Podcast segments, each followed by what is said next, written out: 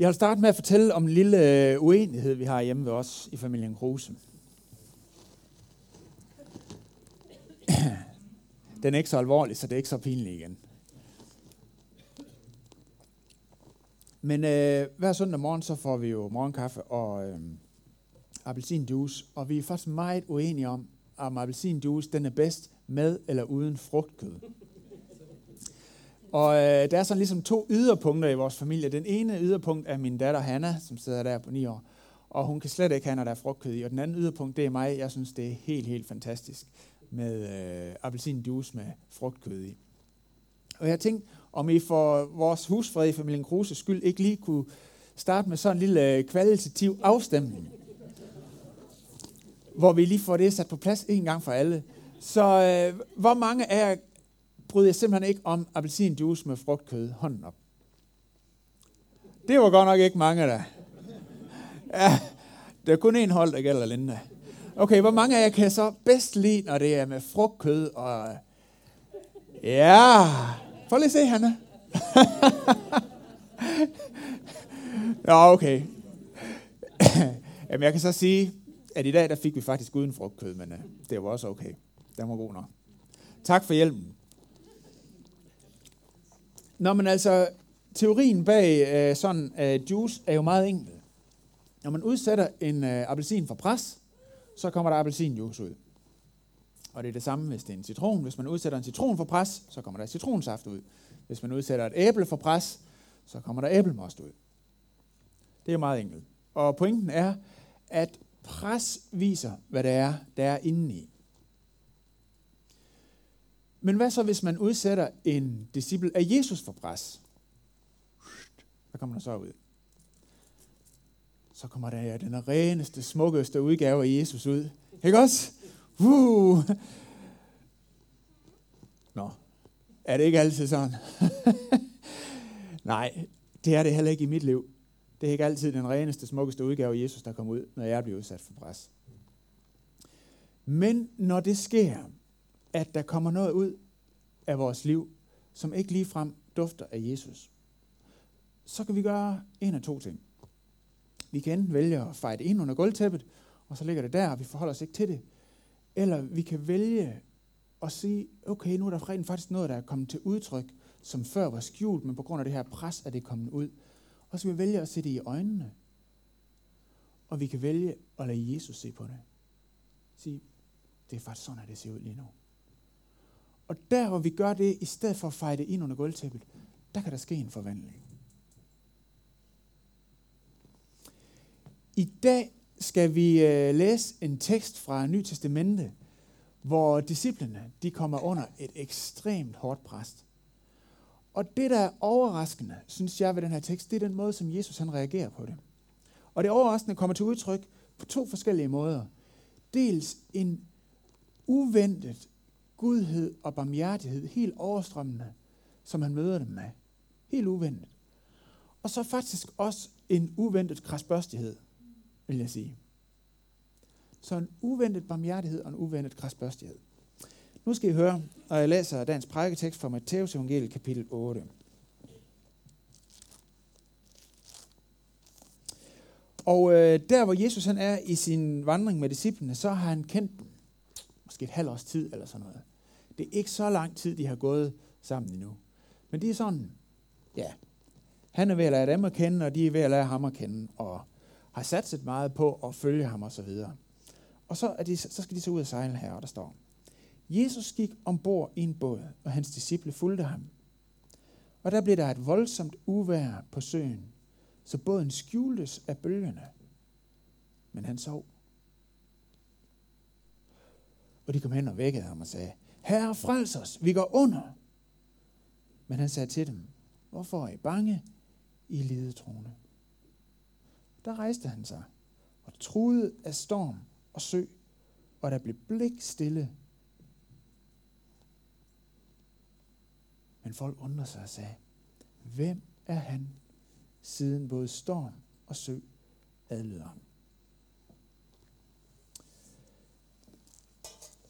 Der er forskel på, hvor søstærke vi er. Nogle er sådan rimelig søstærke, og andre er totalt skrækslagen bare for at komme med på en kanotur. Jeg har en onkel, der hedder onkel Mads. Han er 75 nu, og da jeg var dreng, der var han sådan i sin øh, velmagsdage. Og øh, Moster Jytte og onkel Mads, de havde et sommerhus ude ved Ringkøbing Fjord sammen med min mor og morfar. Og så på et tidspunkt, så har Mads fået fat i en båd, som de skulle ud og sejle i. Og øh, Mads, han kan svømme.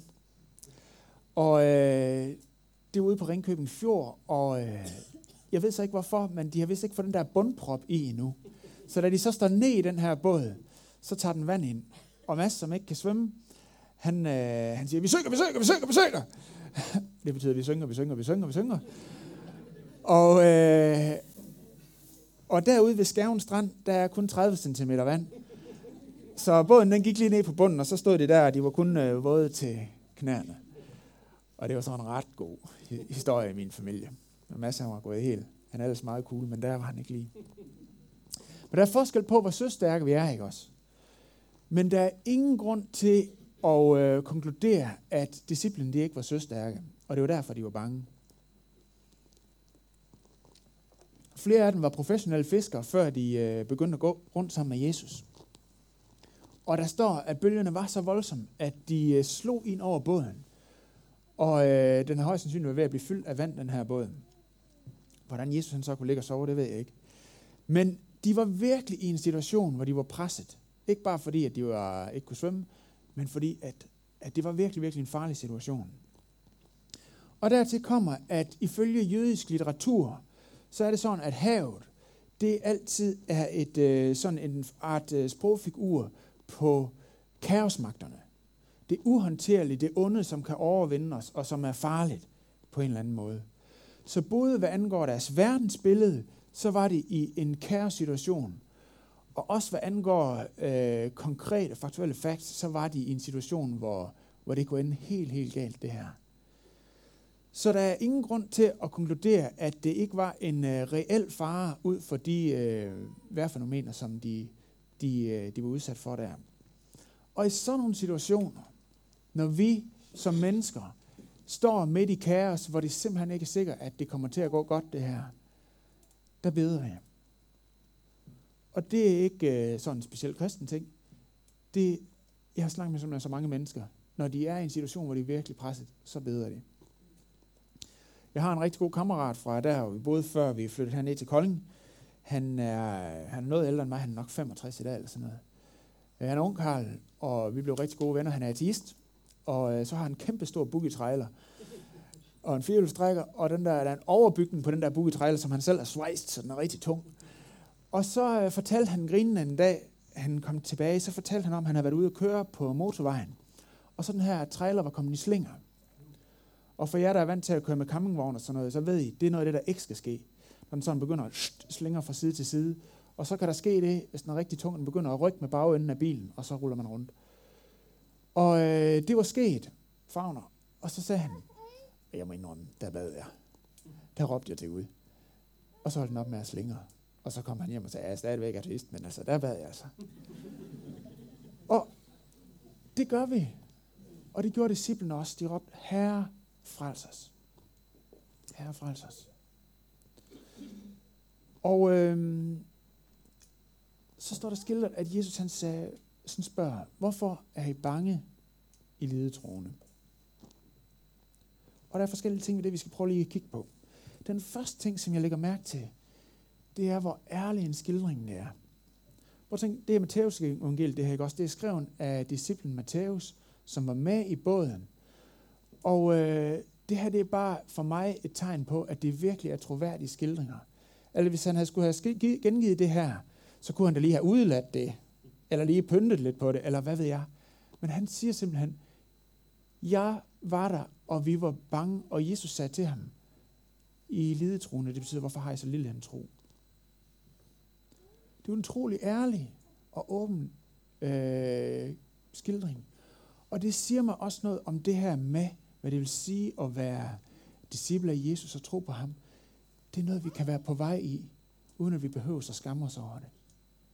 Matthæus han fortalte åbent og ærligt om, Jesus han sagde til mig, da jeg havde, hvorfor har jeg så lille en tro?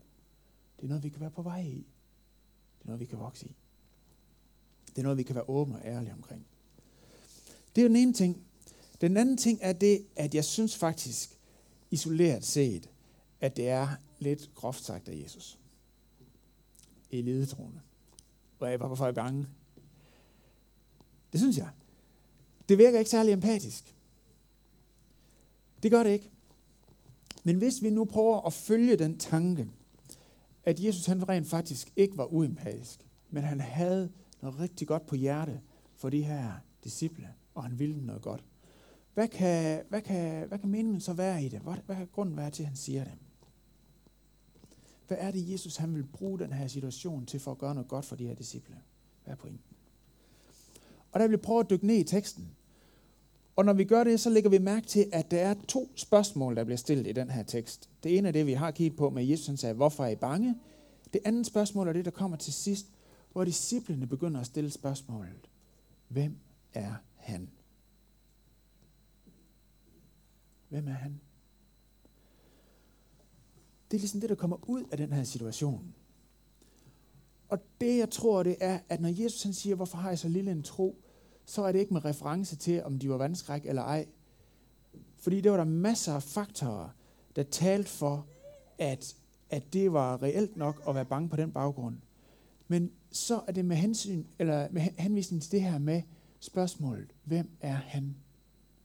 Det var i forhold til det, de havde en lille tro.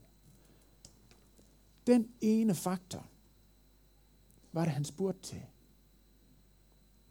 Hvorfor er I bange? Hvorfor har jeg så lille en tro? Hvem er han? Hvem er han, Jesus? Hvad er hans karakter? Hvad er hans intention? Hvad er han i stand til? Hvem er han?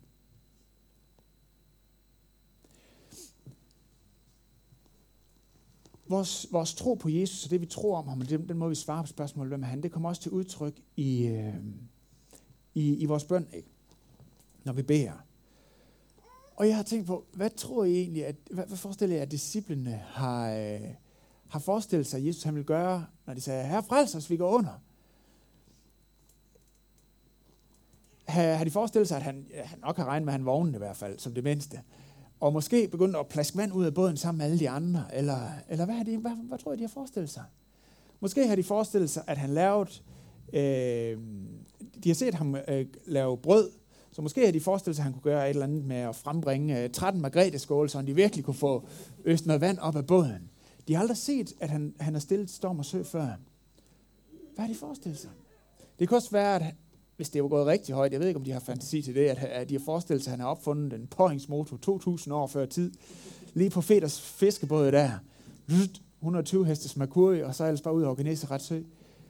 Eller hvad har deres referenceramme for at bede Jesus om hjælp egentlig været? Hvad tror I?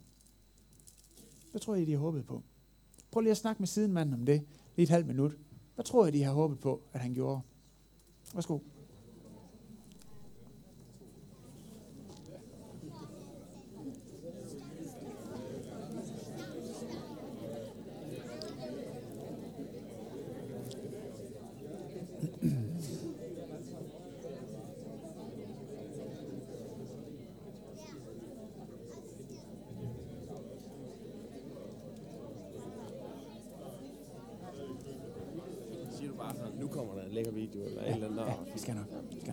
Forklare lidt om den, inden vi introducerer den.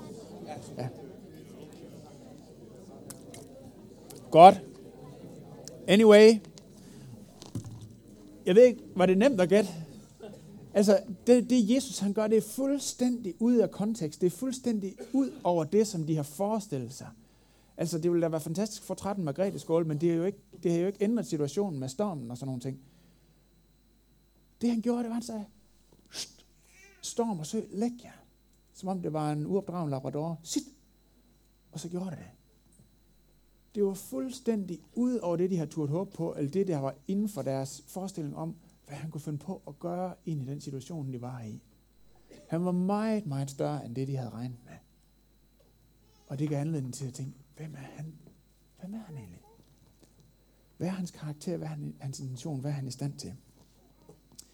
Og der er forskel på det her med, om vi har en, øh, en forventning til Jesus eller Gud er en, vi kan... Altså, hvis det brænder virkelig på, så kan vi tage fat i ham, så kan han måske komme med en eller anden lille løsning, hvis vi har et godt forslag. eller han er den, der er i stand til at forvandle alt, og rigtig faktisk gerne vil det, og er i stand til det.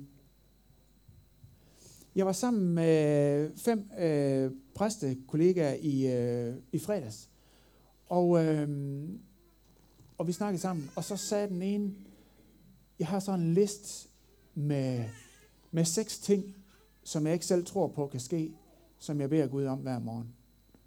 Altså ting, som han simpelthen ikke i sit hjerte havde, havde tro eller forestilling eller fantasi til eller håb for, at Gud han rent faktisk kunne gøre.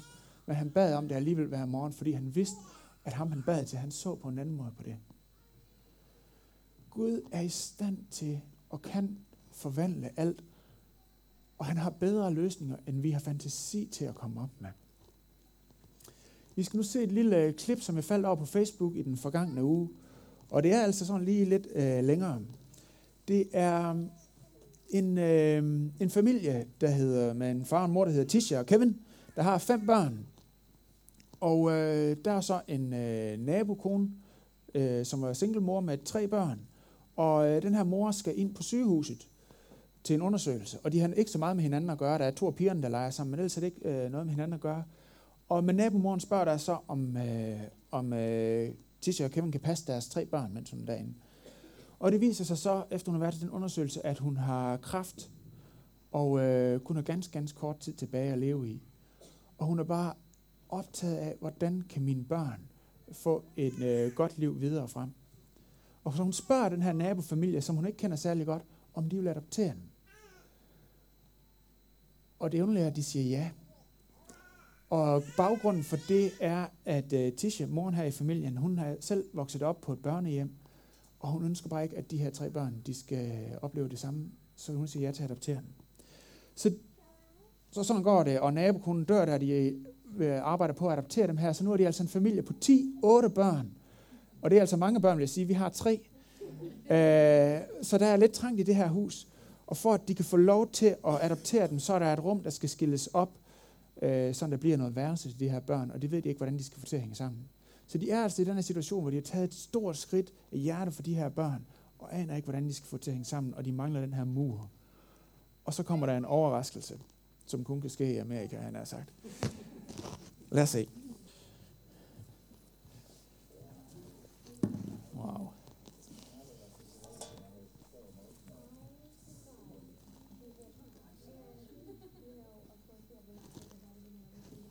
Kører vi stadigvæk. Filmen.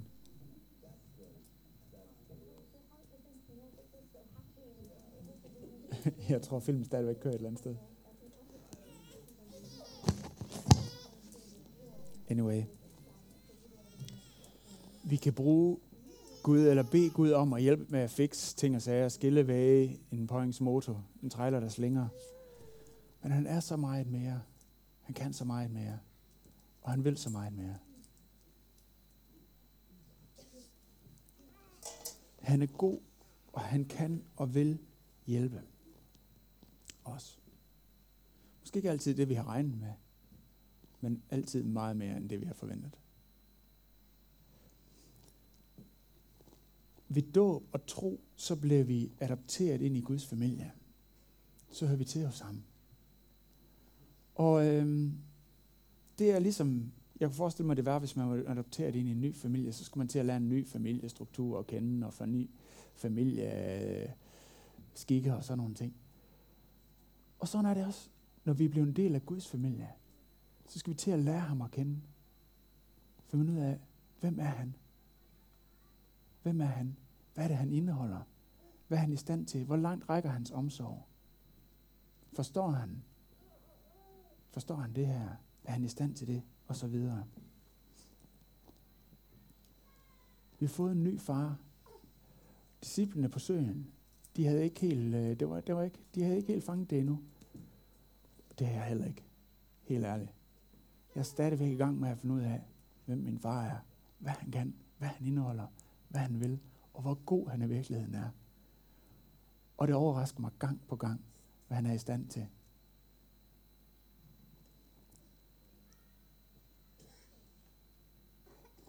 I vores bøn til Gud, der kan vi dele vores dagsorden med Gud. Jeg beder for det her, Gud, jeg beder for det. Men Gud han vil så meget mere.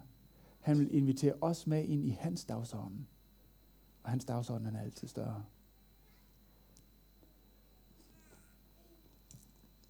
Jeg har et eksempel på det her, vi har oplevet fra vores øh, eget liv.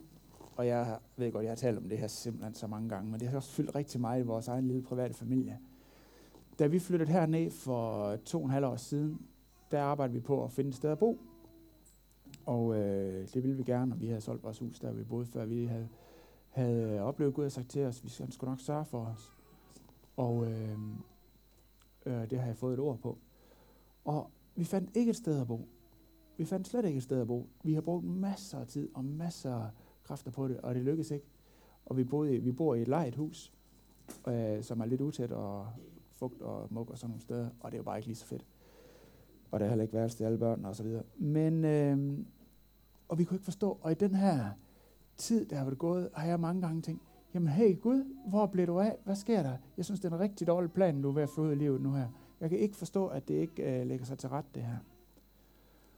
Og øh, det, der er sket nu, det er, at vi har fundet den, den byggegrund, vi aller, allerhelst ville have, og det er faldet på plads, så vi kunne købe den. Og vi skal i gang med at bygge et hus nu her i foråret, øh, lige ligesom vi gerne ville det.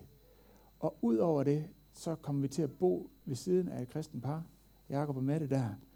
Og det var simpelthen mere end det, vi har turt håbe på eller drømme om, eller at vi kunne få til at ske. Men det, jeg oplever nu, det er bare, jeg tror, det er Guds timing, at han siger, de skal simpelthen også have den her velsignelse med. Det må vente, til I kan få hele pakken. Og så, øh,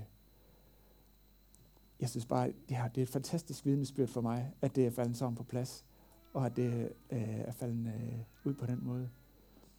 Og for mig, der er det bare en oplevelse, som understreger det her med, Gud kan og vil mere end det, som jeg har fantasi til at bede om og håbe på. Han er bedre end min, end min bedste bøn. Han vil mig bedre, end det jeg overhovedet kan komme i tanke om at bede om. Og jeg vil sige til dig, hvis du er i en svær situation, han har ikke glemt dig. Du er ikke i en situation, hvor han ikke er stand til at gribe ind. Selvom du ikke kan forstå Gud nu, så er han stadigvæk bedre end forventet.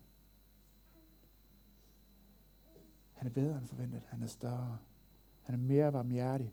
Han er mere stærk og har større mulighed for at gribe ind end forventet. Hvem er han? Det er sådan, han er. Lad os rejse os op og bede sammen.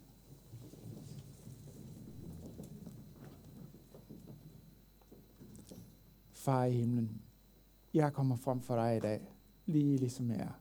Og du ved alle ting. Du ved der, hvor der er lille tro, og du ved der, hvor der er stor tro. Og øh, for alle øh, os, der er her i dag, som ønsker at vokse i vores tro, der vil vi bare bede dig, Helligånd, at vi må vokse i tillid til dig.